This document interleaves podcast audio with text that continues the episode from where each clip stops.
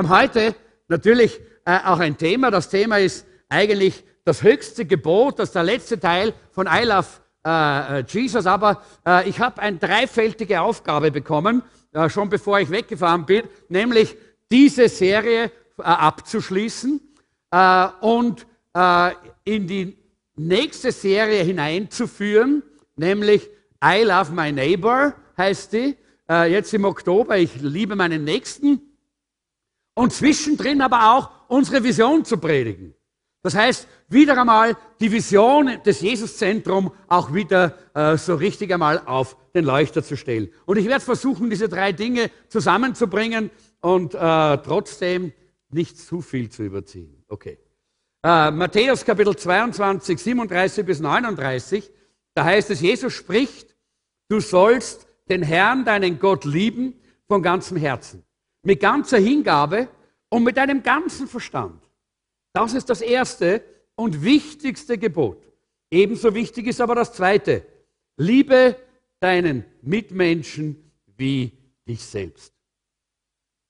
Pastor Jeanette und ich, wir äh, sind ja viel unterwegs und wir arbeiten in verschiedenen Gemeinden. Unter anderem wird das auch nächstes Wochenende sein. Wir werden nächstes Wochenende in Split, Kroatien sein. Da hat uns eine Gemeinde angerufen und uns gebeten, dass wir sie unterstützen, dass wir ihnen helfen in der Entwicklung äh, ihrer Leiterschaft äh, und im Aufbau der Gemeinde. Äh, und wir arbeiten sehr viel mit dem gesunden Gemeindeleben. Das ist so dieses äh, äh, Denken, in das wir die Gemeinden hineinführen und die Leiter hineinführen. Und wir sagen immer, wo immer wir hinkommen, eine gesunde Gemeinde wächst, so wie ein gesundes Kind wächst. Das heißt, wenn du ein Kind hast und du möchtest, dass es wächst, was machst du dann? Du spannst es mit den Füßen ein und dann ziehst du oben so richtig los. Oder? Nein. Sondern das, wenn es gesund ist, du schaust, dass das Kind gesund ist. Wie ich zurückgekommen bin, war ich wieder gleich ganz weg vom Fleck, wie ich den Lebi gesehen habe. Der ist schon wieder in die Höhe geschossen, weil er gesund ist. Ein gesunder Bur, der wächst. Ist da wahrscheinlich viel, ja, klarerweise. Äh, und, äh, aber gesunde, gesunde Kinder wachsen und gesunde Gemeinden wachsen auch. Gemeindewachstum ist dann gesund, wenn es zur Verbesserung aller Lebensbereiche einer Gemeinde dient. Nicht nur, dass mehr Leute auf den Sesseln sitzen. Das ist nicht Gemeindewachstum. Das ist nämlich etwas, was leicht geschehen kann. Da braucht man nur einen prominenten Musiker, der da vorne steht, vielleicht und einen riesen Namen hat und im Fernsehen ist und so. Und schon haben wir alles voll. Aber das ist nicht Gemeindewachstum. Gemeindewachstum bedeutet, dass es äußerlich und innerlich wächst, dass es allen Bereichen der Gemeinde dient, dass überall äh, wirklich es gesund ist und dass alles gefördert wird.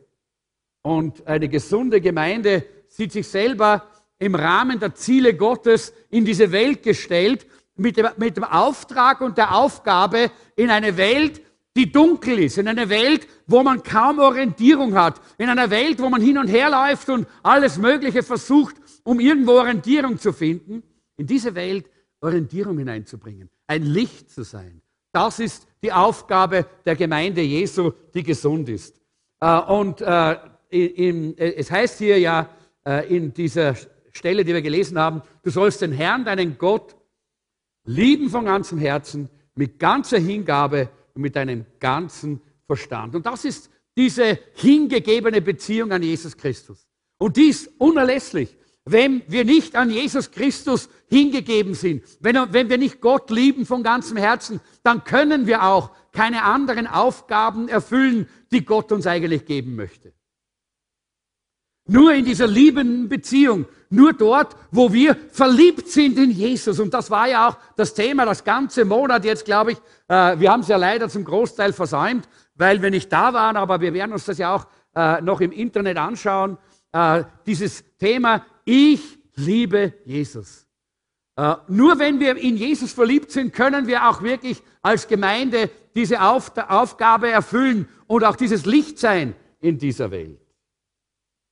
Nur dann, wenn wir auf Gottes Ruf gehorsam reagieren, nur dann können wir als Gemeinde uns auch hinauswenden mit unserer Mission an die Menschen und sie segnen und ihnen das bringen, wonach sie sich im Herzen sehnen.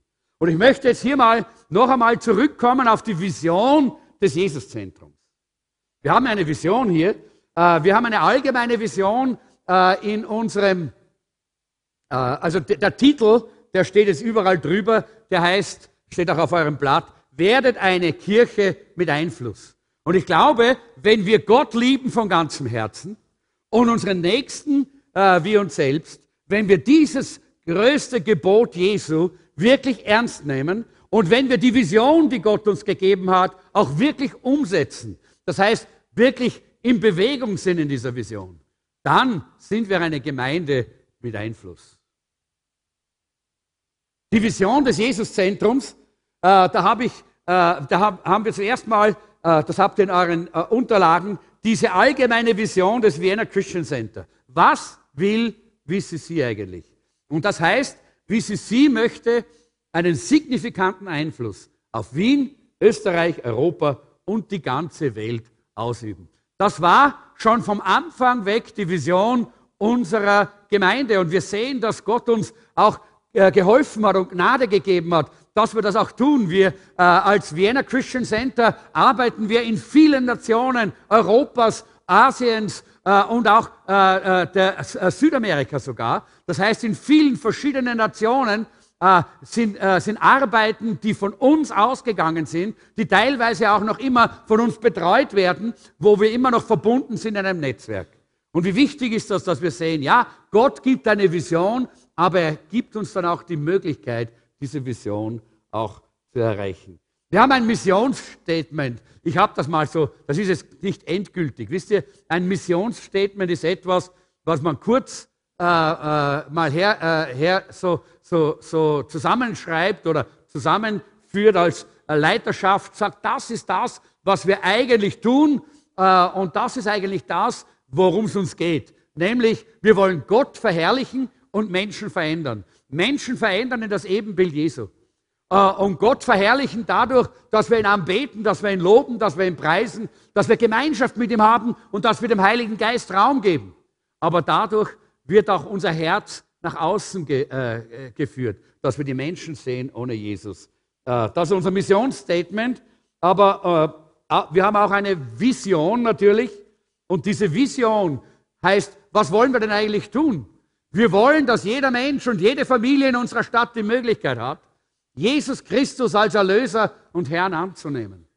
In der Erkenntnis von ihm zu wachsen und dass sie ihre Talente und Ressourcen für Jesu Herrlichkeit einsetzen können. Das möchten wir gerne tun. Als Kirche, als Gemeinde liegt uns das am Herzen, dass wir so äh, aktiv sein können. Und dann haben wir einen Traum. Das ist ein Traum, den habe ich mal geträumt äh, vor einiger Zeit. Und der ist immer noch so da in meinem Herzen. Und ich glaube, den werde ich auch nie verlieren. Und dieser Traum heißt, haben wir den da drauf oder nicht auf einer Folie?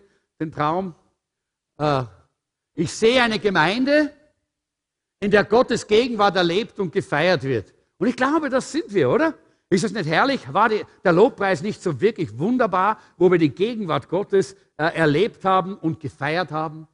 In der man miteinander wie in einer, wie, äh, wie in einer Familie annimmt, in der man einander wie in einer Familie annimmt, schätzt und achtet, einander dient, miteinander lacht und feiert. Ich hoffe, dass wir das nachher im Café erleben. Draußen, überall an den Gängen und überall. Und ich sehe das immer wieder, wo man zusammensteht und sich freut und lacht und äh, miteinander Familie ist. Eine Gemeinde, in der jeder zu dem werden kann, was Gott geplant hat und geistlich, körperlich gesund im Auftrag Jesu mit brennendem Herzen die Gesellschaft mit Gottes Liebe durchdringt.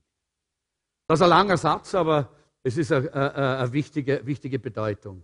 Jeder kann zu dem werden, was Gott will, dass er werden soll. Ich sehe eine Gemeinde, die Gott verherrlicht und Menschen verändert. Und diese Gemeinde soll das Jesuszentrum sein. Das ist ein Traum, den sollten wir alle träumen, dass wir in so einer Gemeinde sind und dass wir mitarbeiten und mit äh, äh, daran beteiligt sind, dass unsere Gemeinde genau so eine Gemeinde ist, in der diese Atmosphäre äh, auch wirklich vorherrscht. Ähm, Anfang dieses Jahres habe ich eine Visionspredigt gehalten. Einige von euch, oder wir haben eigentlich drei Visionspredigten gehalten zu dem Thema das Feuer Gottes entfachen. Und jetzt sind wir ja am Beginn äh, eines neuen Kirchenjahres oder Schuljahres. Und es ist der Endspurt im Jahr 2019. Und da geht es um die Visionserneuerung. Ich möchte gerne genau das tun, was auch in, äh, im, im, Buch Nehemiah so deutlich dasteht. Äh, da, da, Im Buch Nehemiah, da, äh, äh, da lesen wir, äh, dass sie äh, die Mauer Jerusalems wieder gebaut haben, aber nach 26 Tagen ist ihnen die Luft ausgegangen. Nach 26 Tagen war die Vision weg.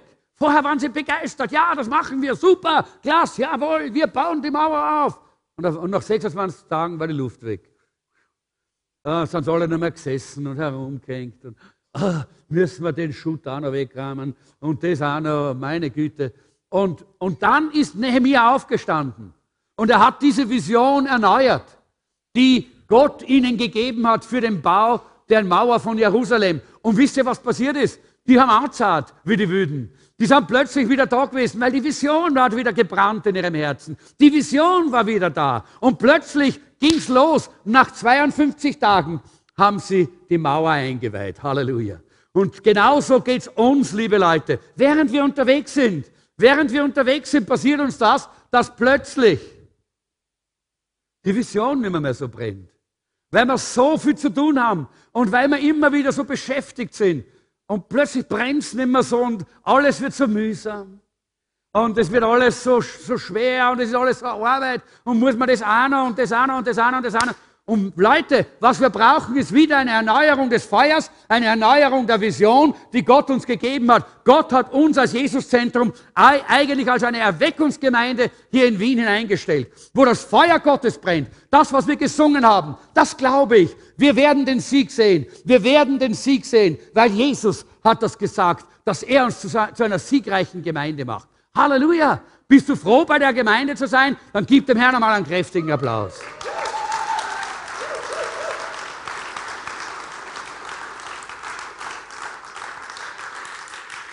Eine Vision haben bedeutet, in die Zukunft zu schauen und zu sehen, was Gott durch einen tun möchte, um seine Erlösungsziele zu erreichen. Das ist so wie mit der Brille, gell? Äh, ich habe heute für jemanden gebetet, äh, der hat gesagt, ich möchte gern ohne Brille sehen können. Ja, hört, hört, ich auch. äh, ich habe es noch nicht erlebt, der Herr hat mich noch nicht in diese Richtung geheilt. Es war im Gegenteil. Ich war, früher habe ich eine Lesebrille gehabt. Ja? Und mit der Lesebrille habe ich immer gelesen und dann habe ich immer so, ich weiß nicht, ob ihr euch erinnern könnt, so habe ich immer so drüber geschaut. Die habe ich dann immer so in der Hand gehabt und dann habe ich wieder aufgesetzt, so drüber geschaut. Wer, könnt ihr euch erinnern, das war so immer mein Stil. Und nach einer Zeit habe ich gedacht, okay, da oben, das ist so irgendwie so unscharf. Das ist irgendwie nicht mehr, ganz so, ich sehe das nicht mehr. Die Gabe, die, die ist heute nicht ganz, hat sich nicht ganz scharf angezogen in der Frühheit. Äh, und dann hat, die, äh, dann hat die Jeanette gesagt, du, du musst zum Augenarzt gehen. Ja? Du brauchst eine Gleitsichtbrille, die auch in die Ferne scharf macht. Und ich habe gesagt, das brauche ich nicht, brauche ich nicht, brauche ich nicht. Habe mich lang dagegen gewehrt. Ja? Und eines Tages sind wir dann doch einmal hingegangen und dann habe ich sie aufgesetzt und dachte, mei, wie scharf. Ich sehe ja sogar die Haare und alles ganz genau. Wie scharf. Die Brille ist so eine Funktion wie Vision. Vision ist genau wie eine Brille. Ohne die Vision ist alles so ein bisschen unscharf, alles so ein bisschen blurry. Und ja, es geht auch. Hey, ich kann sogar Auto fahren ohne Brille. Das Problem ist nur, wenn es ein bisschen dunkler wird, dann, dann habe ich so viele Lichter. Ich weiß nicht, warum die so viele Lichter haben alle. Ja? Versteht ihr? Und genauso geht es uns auch, wenn wir die Vision verlieren dann plötzlich wird alles so unklar. Soll man links, soll man rechts? Wo geht's denn entlang? Weil wir nicht mehr scharf sehen.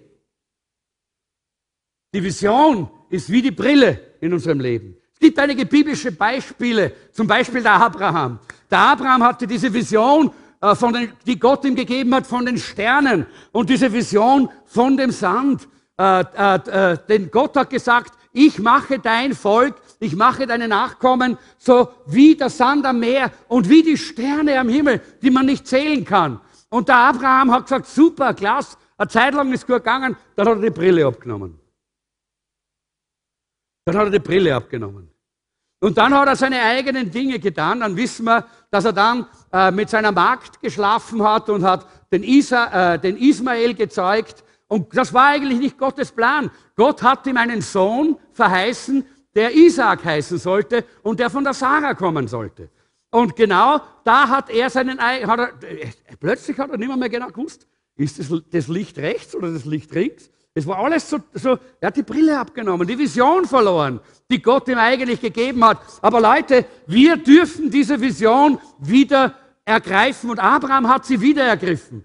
Er hat sie wieder ergriffen äh, und hat die Brille wieder aufgesetzt. Und wir lesen dann, wie Abraham in einer wunderbaren Weise im Glauben, im Glauben mit Gott geht und gewaltige Dinge tut. Warum? Weil er wusste, was Gott vorhatte. Er wusste, was Gott vorhatte. Noah zum Beispiel ist auch so, ein, so ein, äh, eine Person.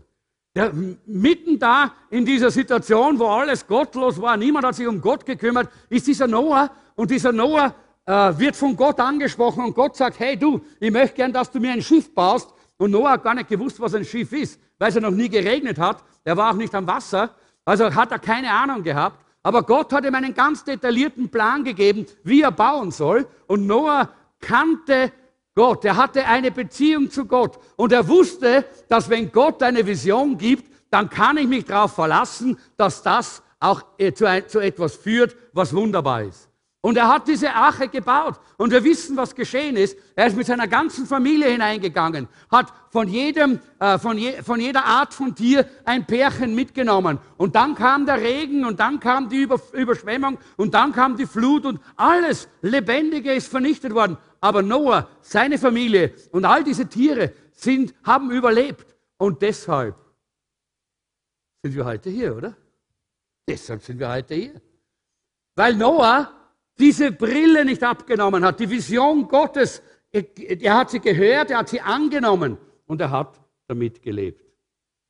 Josua Kaleb möchte ich jetzt gar nicht, äh, gar, nicht noch äh, lange darüber reden. Wir wissen, sie haben ganz was anderes gesehen als die anderen zehn Kundschafter. Warum? Weil sie die Vision Gottes gekannt haben weil sie eine persönliche Beziehung zu Gott gehabt haben. Deshalb haben sie ganz andere Dinge gesehen, wie die zehn äh, Kundschafter. Die haben nur die Riesen gesehen. Ah, die sind so groß. Ah, die sind so groß. Und, äh, und, äh, und Joshua und Kaleb, die haben die, äh, die, äh, die Früchte gesehen, die Fruchtbarkeit des Landes, die Größe des Landes. Da, und sie haben vor allen Dingen immer gesehen, hey, mit Gott werden wir diese Riesen wie eine Jause verspeisen mit Gott, weil er wusste, weil sie wussten, Gott ist mit uns, weil er ihnen das zugesagt hat.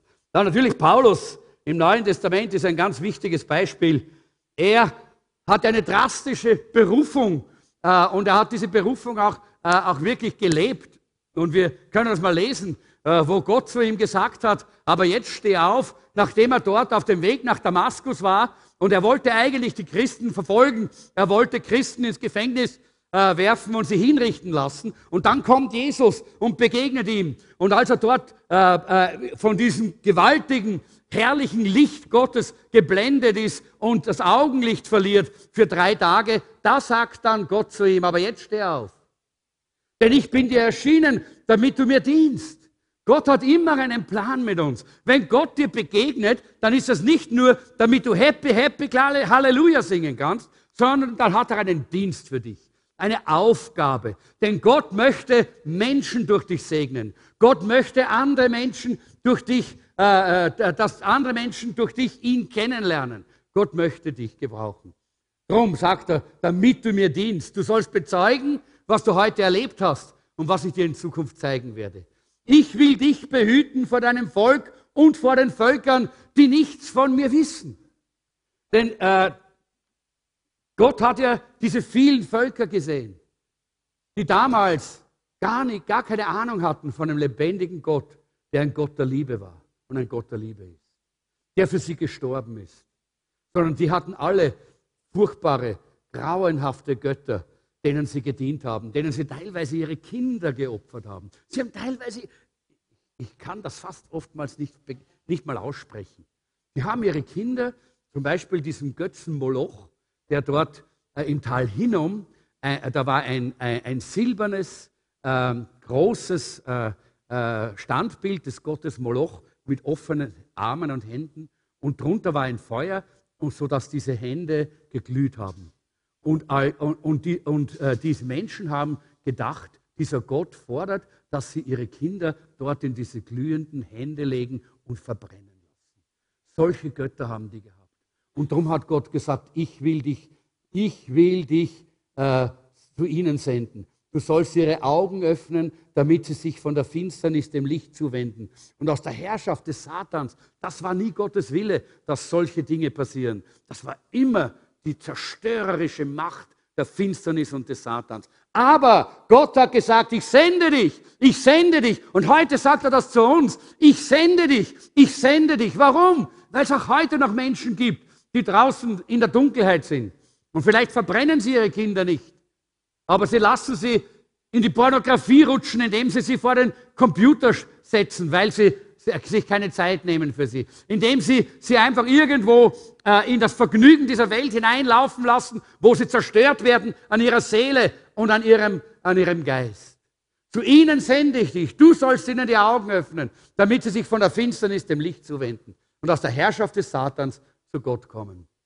Dann werde ich ihnen die Sünden vergeben. Und weil sie an mich glauben, haben sie einen Platz unter denen, die zu mir gehören. Und Paulus hat das gewusst, das ist seine Vision, die, das ist die Vision, die Gott ihm gegeben hat. Und das hat ihn durch dick und dünn geführt. Wir lesen, dass er Schiffbruch erlitten hat, unter wilden Tieren äh, äh, gefangen war, dass er geschlagen worden ist, dass er gesteinigt worden ist. Alles Mögliche hat er erlebt. Ja? Ah, warum konnte er das? Weil er eine Vision hatte. Weil er ganz scharf und ganz klar gesehen hat. Gott hat ein Ziel. Halleluja. Und dieses Ziel, das Gott mit meinem Leben hat, das wir, wird er erreichen. Halleluja. Das kann Gott. Deshalb haben wir gesungen, ja, er nimmt das, was der Feind als böse meint, und er dreht es herum. Und er macht was Gutes draus. Und wir werden später dann auch nochmal uns mit Römer 8, 28 beschäftigen. Das ist so ein wunderbarer Gedanke. Und Jesus war natürlich das beste, größte Vorbild. Er hatte eine Vision. Was, ist, was war seine Vision? Wer weiß, was die Vision Jesu war?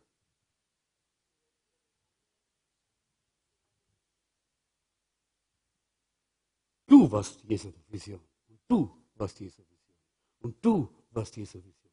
Er hat dich gesehen und dich gesehen und dich gesehen und dich gesehen. Du bist Jesu Vision gewesen. Und weil er dich gesehen hat, damals schon, weil er dich gesehen hat und gesehen hat, wenn er nicht bereit ist, sein Leben für dich zu geben, hast du keine Chance. In diesem Leben wirst du kaputt gehen, du wirst von der Finsternis zerstört werden, und dann wirst du die ewige, die Ewigkeit in Finsternis und Verdammnis verbringen. Er wusste, wenn er nicht sein Leben für dich gibt, es ist leicht gesagt für alle, aber er hat dich gesehen. Und dich, du bist seine Vision. Hey, ist das nicht herrlich? Sag einmal Danke, Jesus. Danke, Herr, dass ich deine Vision war, dass ich immer noch deine Vision bin. Du bist immer noch seine Vision. Und er hat dich gesehen und deshalb ist er ans Kreuz gegangen und deshalb ist er durch all die Qualen gegangen und deshalb hat, war er bereit, sein Leben hinzulegen, weil du warst seine Vision und deine Errettung, deine Errettung war das Ziel seiner Vision.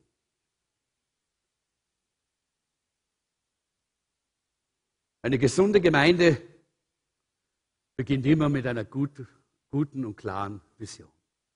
Und deshalb habe ich euch vorher unsere Vision gezeigt.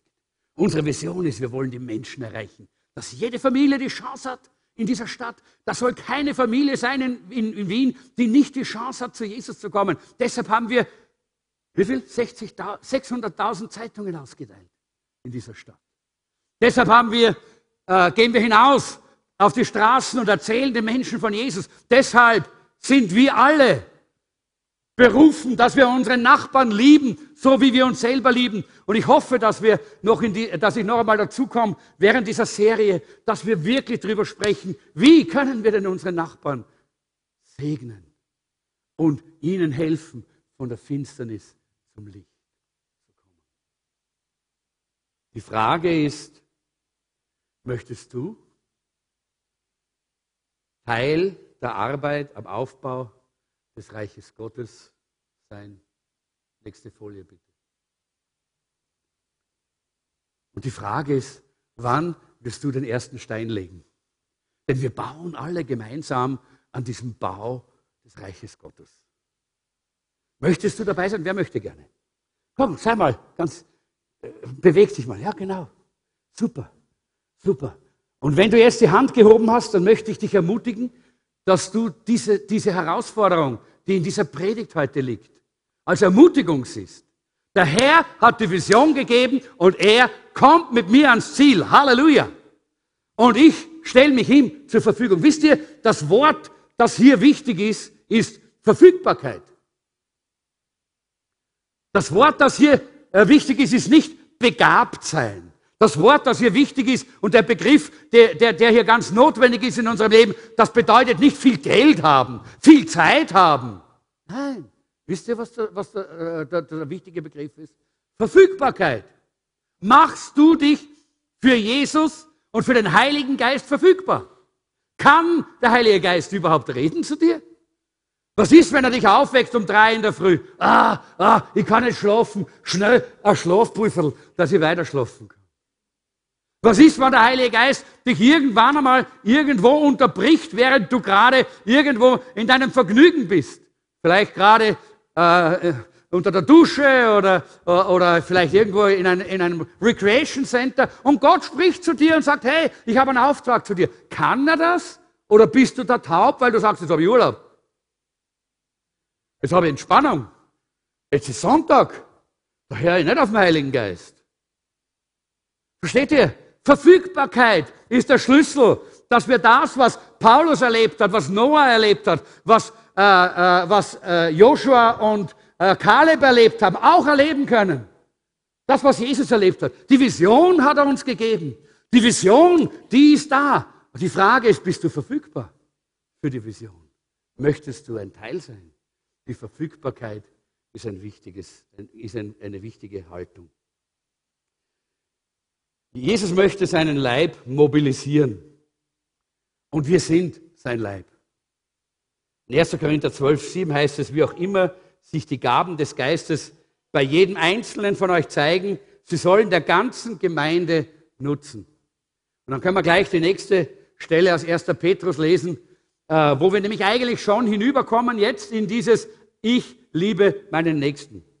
1. Petrus 4 sagt, Vers 10 und 11, jeder soll dem anderen mit der Begabung dienen. Jeder soll dem anderen mit der Begabung dienen. Nicht sagen, hey, schau mal, was ich für Begabungen habe. Klasse, schau, wie ich Gitarre spielen kann. Schau, wie ich Klavier spielen kann. Schau, wie ich klasse bin. Schau, wie ich reden kann. Schau, nein. Jeder soll dem anderen dienen. Wir haben das das letzte Mal gehört. Das war eine gute Predigt, wo es darum gegangen ist, wo Jesus gedient hat, von unten her, ja, gedient hat. Jeder soll dem anderen dienen dienen. Das war ja auch schon ein Übergang in, dieses, in diese kommenden äh, Themen und in die nächste Serie, das letzte Mal. Und ich möchte dort anschließen. Das ist wichtig. Jeder soll dem anderen mit der Begabung dienen, die ihm Gott gegeben hat. Wenn ihr die vielen Gaben Gottes in dieser Weise gebraucht, setzt ihr sie richtig ein. Bist du dazu berufen, von der Gemeinde zu reden? Naja, dann soll Gott durch dich sprechen. Warum ist es wichtig, dass du so offen bist, dass der Heilige Geist dir was geben kann, wo was redet zu den Herzen der Menschen? Bist du, hat jemand in der Gemeinde die Aufgabe übernommen, anderen Menschen zu helfen, dann arbeite er in der Kraft, die Gott ihm gibt. So ehren wir Gott mit allem, was wir sind und haben. Jesus Christus hat uns dies ermöglicht. Gott gehört alle Ehre und alle Macht für immer und auf ewig. Und das ist ganz wichtig dass wir das verstehen. Es geht immer darum, dass Gott die Ehre bekommt. Und nicht ich, wenn ich gerade rede oder wenn ich diene oder wenn ich singe oder wenn ich irgendetwas tue, sondern Gott soll die Ehre bekommen. Es geht immer um Jesus. Darum bin ich so froh über unseren Namen. Ne? Jesus Zentrum. Jesus im Zentrum. Jesus ist das Zentrum. Es geht um ihn und gar nichts anderes. Äh, ich habe dann ganz kurz, und ich möchte da nur kurz drüber springen, ganz kurz auch noch von der Verwalterschaft der Ressourcen äh, äh, äh, etwas drin. Und das ist auch ganz wichtig, äh, weil die Gemeinde äh, ist auch eine, äh, ich würde sagen, eine Hilfestellung und auch eine Herausforderung an uns, dass wir gute Verwalter unserer Besitztümer und Güter sind. Man kann so leicht seine Besitztümer verschleudern, verlieren, Äh, es gibt so viele äh, so viele Löcher und so viele Kanäle, wo wir unser Geld und unsere, unser Gut verlieren können. Und die Gemeinde ist äh, auch dazu da, hier zu helfen, dass wir gut mit unseren Gütern umgehen, weil alle Christen können ihre Ressourcen dafür nutzen, das Reich Gottes zu bauen. Sei es in deiner Arbeit, sei es in deiner Familie, sei es in deinem Umfeld.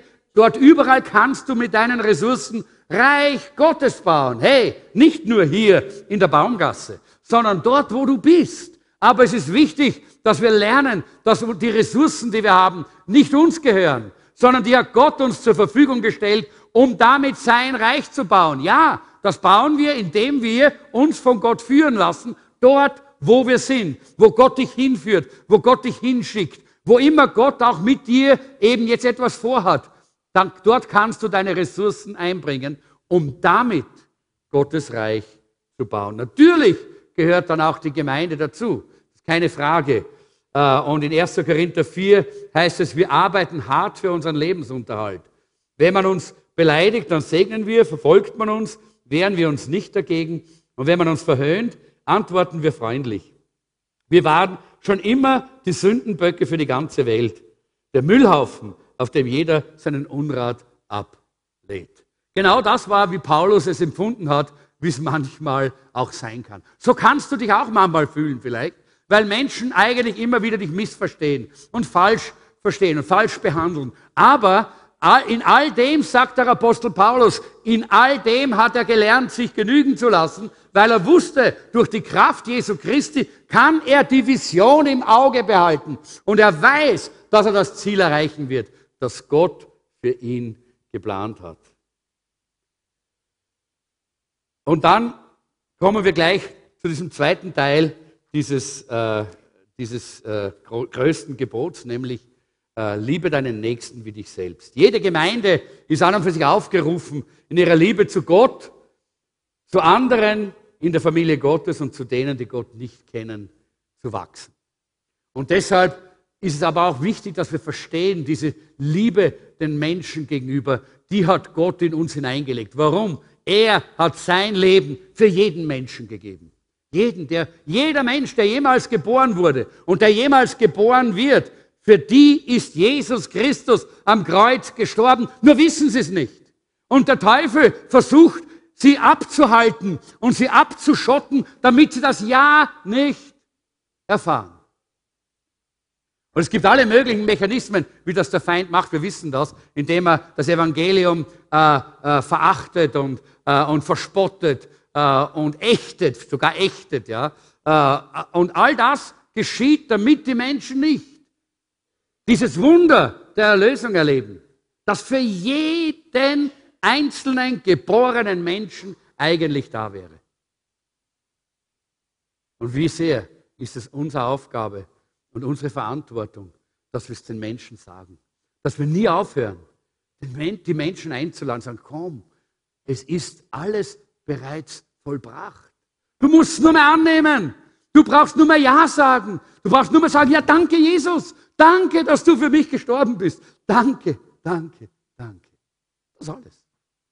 Und annehmen, dass Jesus in seiner Güte und Kraft uns eine neue Natur schenkt, so wie die Bibel es aber dann geht es auch hier darum, dass uns die Bibel auch, und das wird jetzt Thema sein in diesen nächsten Predigten, die Bibel auch dazu auffordert, dass wir ganz besonders auch unsere Brüder und Schwestern, die schon Jesus kennen, auch besonders lieben. Weil da, da sagt nämlich Jesus, heute gebe ich euch ein neues Gebot. Liebt einander, so wie ich euch geliebt habe. So sollt ihr euch auch untereinander lieben. An eurer Liebe zueinander wird jeder erkennen, dass ihr meine Jünger seid. Das ist eine, eine, eine, eine herrliche Herausforderung, oder? Das ist nämlich die Herausforderung, dass wir auch den, den Bruder und die Schwester lieben, die uns nicht ganz so sympathisch sind, wo die Nase vielleicht nicht so passt oder die Ohren oder die Augen oder die Sprache oder was auch immer. Äh, oder vielleicht der Geruch oder was auch immer. Ja, kann ja vieles sein, nicht? Aber auch die sollen und müssen wir lieben. Und wenn wir sie lieben, Gott gibt uns ja die Kapazität, denn die Bibel sagt, Gott hat durch seinen Heiligen Geist, Römer 5, Vers 5, seine Liebe in unsere Herzen ausgegossen. Also die Liebe ist da. Wir können, wenn wir wollen. Wir müssen es nur tun. Und das gibt, führt dann dazu, dass die anderen wissen und sehen, dass wir Jünger Jesus sind. Was für eine einfache Art und Weise zu zeigen, wer wir sind, oder?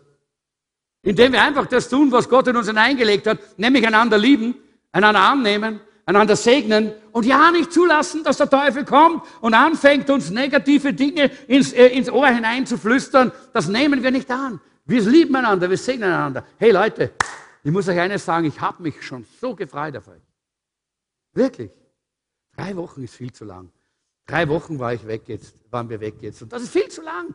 Euch drei Wochen nicht sehen, das, das, das ist eine Mangelerscheinung bei mir aufgetreten in diesen drei Wochen. Und warum? Weil wir einander lieben. Ich brauche eure Liebe, ich liebe euch. Schau mal, das ist so schön, oder? Und das schafft so, eine, so ein wunderbares Leben, in dem wir nach außen hin zeigen, hey, wir sind Jünger Jesu. Braucht man nicht sagen, Mund zu, das sehen sie, oder? Wenn, wir, wenn sie sehen, wie wir einander lieben, wie wir einander auch gern haben. Eine der am schnellsten wachsenden Kirchen der Welt hat diesen folgenden Satz geprägt. Ein großes Engagement für das größte Gebot und den großen Missionsauftrag schafft eine großartige Kirche. Ihr habt es in euren, in euren Unterlagen und ich bitte euch, das jeden Tag mal kurz zu lesen in der Früh. Ein großes Engagement für das größte Gebot, nämlich, ihr wisst, das größte Gebot ist das, wo, was wir gerade predigen, eben äh, lieb, Gott lieben von ganzem Herzen und den Nächsten wie uns selber und den großen Missionsauftrag, wo Jesus sagt, geht hin in alle Welt und verkündet das Evangelium allen Menschen und macht sie zu Jüngern. Das schafft eine großartige Kirche. Halleluja.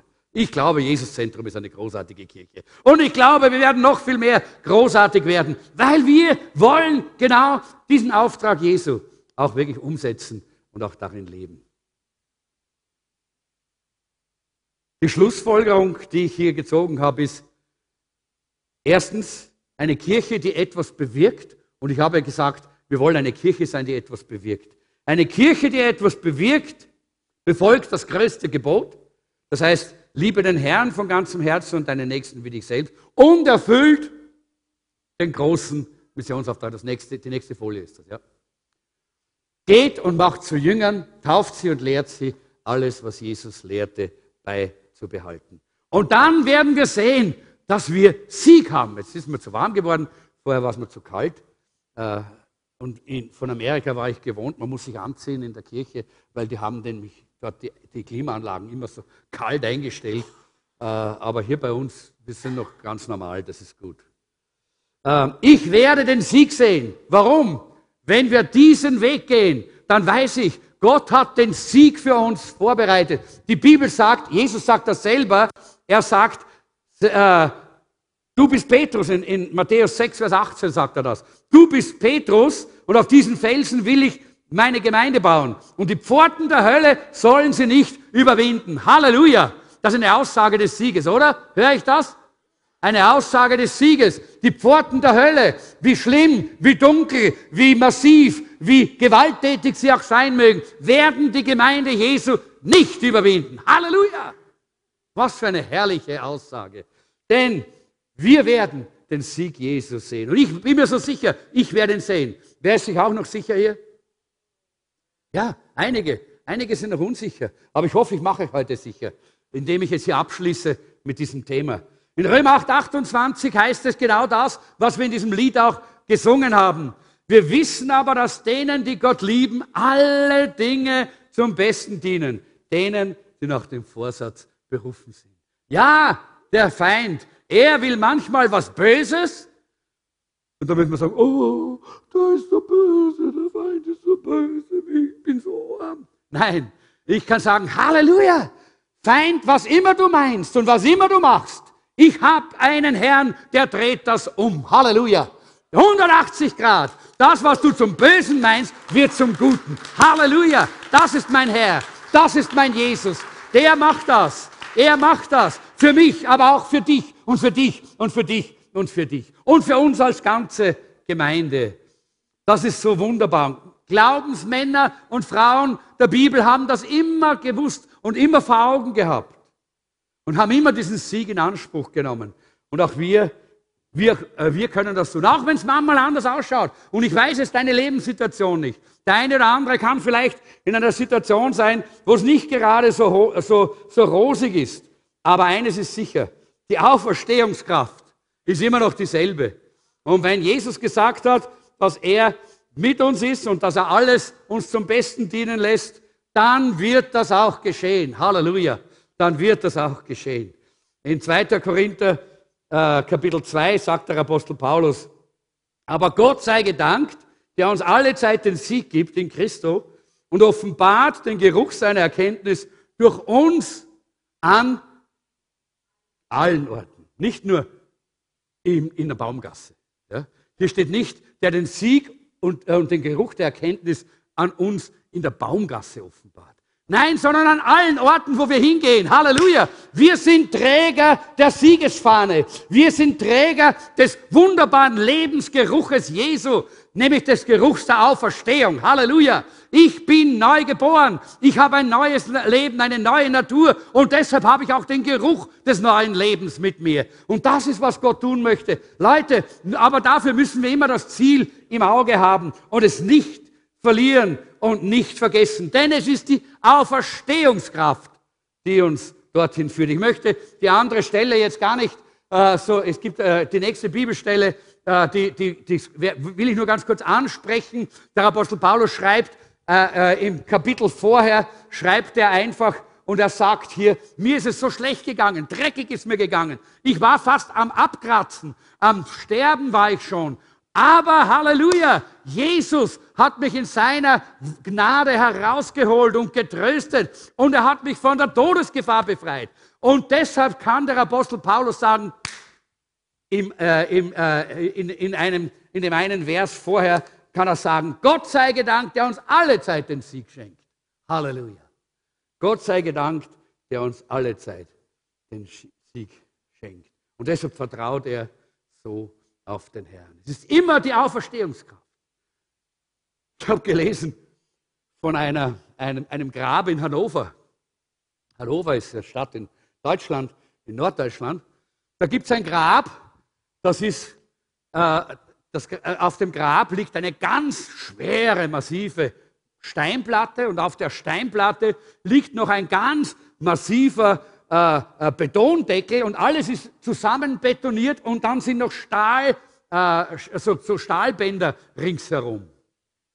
Äh, und äh, dieses Grab gehört einer Frau, die hat nicht an äh, die Auferstehung geglaubt.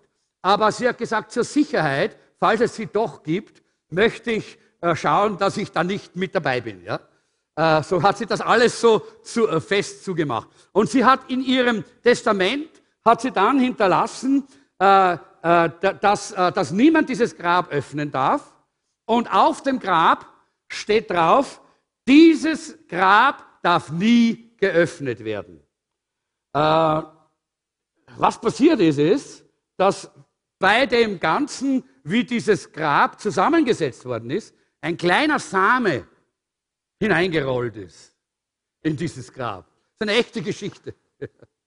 Und mit der Zeit, mit den Jahren, hat dieses kleine Erde gefunden oder irgendwas und hat angefangen zu wachsen. Und dann hat es angefangen, sich durch diesen Betondeckel durchzudrücken und durchzudrängen. Und Jahr für Jahr ist das größer geworden und stärker geworden. Und nach einigen Jahren hat es Krach gemacht. Und die Eisenbänder sind geplatzt und der Betondeckel ist gebrochen, weil das Leben immer stärker ist als der Tod. Halleluja. Weil das Leben immer stärker ist als der Tod. Und das Wunder ist, dass der Auferstehung Jesu stärker ist als der Tod, den, äh, den der Satan uns immer wieder in unser Leben hineintragen möchte. Die Auferstehungskraft wird immer durchdringen, wenn du nur zulässt, dass Jesus in deinem Leben wirkt. Und ich glaube, das ist so wichtig, dass wir uns da auch als Christen immer wieder dran festklammern, an dieser Auferstehungskraft. Er hat's getan für mich. Er hat's getan für mich. Und wir wollen selber für uns, aber auch für die Welt ein, ein, ein Monument oder ein, ein Denkmal der Auferstehung und dieser Kraft sein, dass wir uns das selber immer wieder äh, vor Augen halten, aber auch dieser Welt. Äh, Im Februar 1941 gab es in Polen, im Auschwitz, äh, im, im Konzentrationslager einen Mann, sein Name war Maximilian Kolbe. Er war ein Franziskanerpriester äh, und er wurde deshalb dort ins KZ gesperrt, weil er Juden äh, versteckt hat vor der Verfolgung, vor dem Naziterror. Äh, und äh, die, die Monate sind vergangen in diesem äh, KZ und es ist immer schlimmer geworden. Äh, und weil Leute versucht haben auszubrechen, haben dann die Lagerkommandanten beschlossen, wahllos zehn Personen auszuwählen und diese in einen Bunker zu sperren und dort verhungern zu lassen.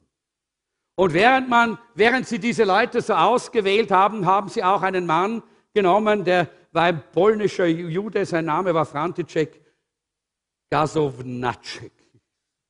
Würde ich polnisch können, könnte ich das besser aussprechen. Aber jedenfalls hat er František, das ist gut, ja. František. Und wie er aufgerufen wird, hat er angefangen zu weinen und er gesagt, bitte, ich habe eine Frau und ich habe Kinder zu Hause. Was passiert mit denen?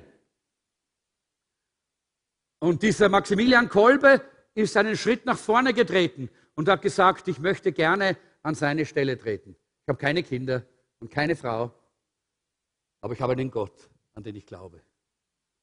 Und man hat ihn genommen anstelle von diesem František und hat ihn dort eingesperrt und er hat viele, viele Tage dort noch gelebt, hat gesungen, hat Gott gepriesen, hat die, Menschen, all die anderen neun alle zu Jesus geführt während dieser Zeit. Es gab eine enorme, eine enorme Bewegung dort und es hat dann dazu geführt, dass die Wärter dann bereits am 14. August die Nase voll gehabt haben von dem, was, äh, von dem Leben, das da drinnen war und sie haben dann eine Todesspritze gesetzt.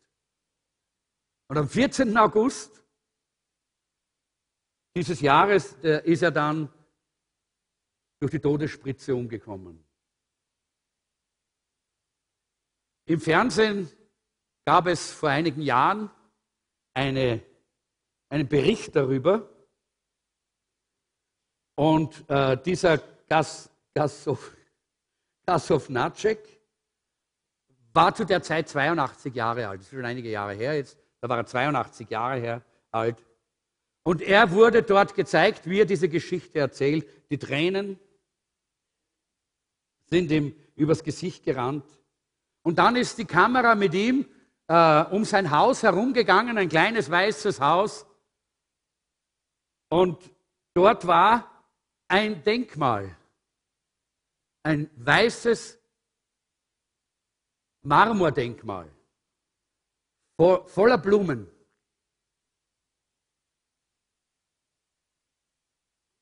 Und drauf stand geschrieben, im Andenken an Maximilian Kolbe. Er ist an meiner Stelle gestorben. Jeden Tag seit 1941 hat dieser Gasovnacek in dem Bewusstsein gelebt. Ich lebe, weil jemand anderer für mich gestorben ist. Und jeden 14. August ist er nach Auschwitz gefahren, um dieses Andenken an Kolbe hochzuhalten. In Johannes 15, Vers 13 heißt es, niemand hat größere Liebe als der, der sein Leben für seine Freunde lässt. Und der, der das für uns alle gemacht hat, ist Jesus. Und wisst ihr, wir sollten so ein Denkmal haben. Und wir sollten auch so ein Denkmal sein. Auf uns soll geschrieben stehen, ich lebe, weil er für mich gestorben ist. Wir sollten aufhören, die super duper religiösen Christen zu, zu spielen, dass die anderen uns applaudieren. Das brauchen wir nicht. Wir sollen sagen, hey, ich lebe, weil er für mich gestorben ist. Wenn er nicht für mich gestorben wäre, dann wäre ich jetzt tot. Ich persönlich kann das sogar physisch sagen. Wenn Jesus nicht für mich gestorben wäre und damals im, äh, in, im, im Sommer 1971 äh, in mein Leben getreten wäre, dann wäre ich tot. Aber weil er für mich gestorben ist, deshalb lebe ich. Halleluja. Und wir sollten so eine Mahnsäule, oder Mahnen ist es ja gar nicht, so eine, eine Freudensäule sein für die Welt.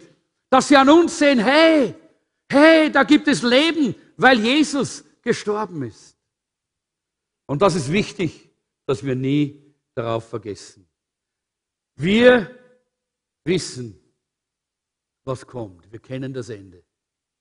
Und deshalb können wir durchhalten, oder? Manchmal ist es nicht leicht. Und vielleicht können wir dieses Lied dann gerade noch einmal kriegen.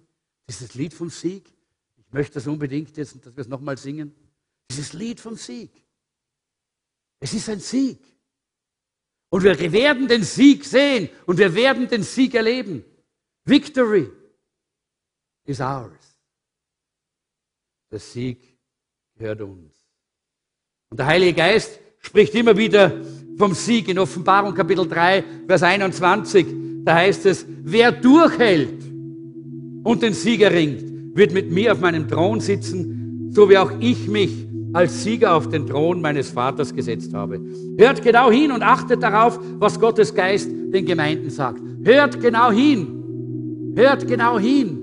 Der Heilige Geist hat dir was zu sagen heute. Er möchte mit dir heute reden und er möchte dir zeigen, dass du so wertvoll bist, dass er dich erwählt hat und dass er dich berufen hat, dass du auch sein Bote sein darfst. Hinaus in diese Welt, die in der Dunkelheit ist, die den Sieg nicht kennt, die nur den Tod kennt, aber nicht den Sieg, die nur die Finsternis kennt, aber nicht das Licht. Der Heilige Geist ermutigt uns immer wieder. Aber manchmal, und noch einmal möchte ich das sagen, können wir auch in einer Situation sein, wo wir sagen, ich schaffe es fast nicht.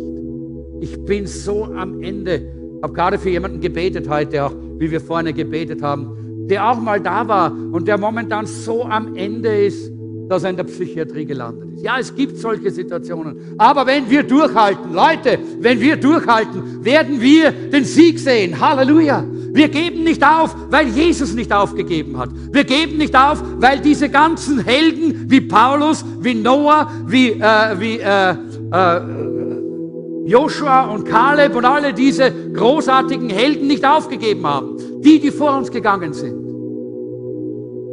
Deshalb geben wir nicht auf. Und der Heilige Geist ist hier, um uns zu ermutigen. Er ist der Parakletos, der sagt, du schaffst es, du schaffst es, du schaffst es, bleib dran, du schaffst es, du schaffst es. Hab gelesen auch da von einem, einer jungen Frau, Florence Kedwick, die 1952 einen Rekord brechen wollte im Schwimmen, äh, nämlich von einer, einer Insel vor Kalifornien, von Catalina Island an, an, an das Festland zu schwimmen. Äh, sie hat vorher schon den, den Kanal, den Ärmelkanal über, äh, überquert, äh, ist da schon drüber geschwommen. Und, und, und das war ihre Herausforderung. Und sie wollte das tun und sie ist geschwommen und geschwommen. Und ihre Mutter war im Boot daneben und hat sie immer ermutigt, sagt, komm, schwimm nur, geht schon, schaffst es, geht weiter. Und plötzlich ist Nebel eingefallen. Plötzlich ist Nebel eingefallen und dieses Mädchen hat es nicht mehr geschafft. Sie hat gesagt, ich schaffe es nicht mehr, ich schaffe es nicht, ich kann nicht mehr. Und die Mutter hat gesagt, bleib dran, komm, geh weiter, schwimm weiter, gib nicht auf, come on, mach weiter. Und sie wollte sie ermutigen und sie hat gesagt, ich schaff's nicht. Und sie hat gesagt, bitte holt mich heraus. Man hat sie herausgeholt, sie ist ins Boot gestiegen und hat gesehen, dass sie nur mehr 800 Meter vom Strand entfernt. Und sie hat gesagt, ich habe nichts gesehen als Nebel und Wasser. Und Leute, das möchte der Feind. Dass du nichts siehst als Probleme, Schwierigkeiten, alles, was nicht stimmig ist. Aber Jesus sagt, hier ist das Ziel. Wir haben das Wort. Halleluja. Wir haben das Wort. Wir kennen das Ziel, oder? Der Herr hat es uns geoffenbart. Wir kennen das Ziel. Wir wissen, was der Herr für uns vorbereitet hat. Und in Offenbarung 6, Vers 2 heißt es, und als ich mich umsah, erblickte ich ein weißes Pferd und sein Reiter trug einen Bogen und er erhielt eine Krone des Siegers. Er kam als Sieger, um erneut zu siegen. Und das ist Jesus. Jesus wird wiederkommen und er wird über das Böse siegen und er wird die Herrlichkeit des Himmels er wird eröffnen für uns und wir werden in die Herrlichkeit des Himmels hineingehen. Wir wissen das. In Offenbarung 15, Vers 2 heißt es, Ich sah so etwas wie ein Meer, durchsichtig wie Glas und leuchtend wie Feuer. An seinem Ufer standen alle, die Sieger geblieben sind. Halleluja. Oh, ich möchte dort stehen. Du auch? Komm, lass uns aufstehen gemeinsam. Ich möchte dort stehen. Ich weiß, ich werde den Sieg sehen. Ich weiß, ich werde den Sieg sehen. Weil Jesus mir gezeigt hat, wo es hingeht. Und weil er gesagt hat, ich bin bei dir alle Tage bis an das Ende der Welt. Und wenn du heute Nebel siehst und Wasser, dann möchte ich dich ermutigen, im Auftrag meines Herrn, hebe deine Augen auf und schau. Schau auf zum Herrn. Schau auf zu Jesus. Der Heilige Geist ermutigt dich heute und sagt, du schaffst es, du schaffst es, du kannst, du schaffst es, du schaffst es denn ich bin bei dir. Und ich habe dir eine Vision gegeben und ich werde dich ans Ziel dieser Vision führen. Halleluja. Halleluja.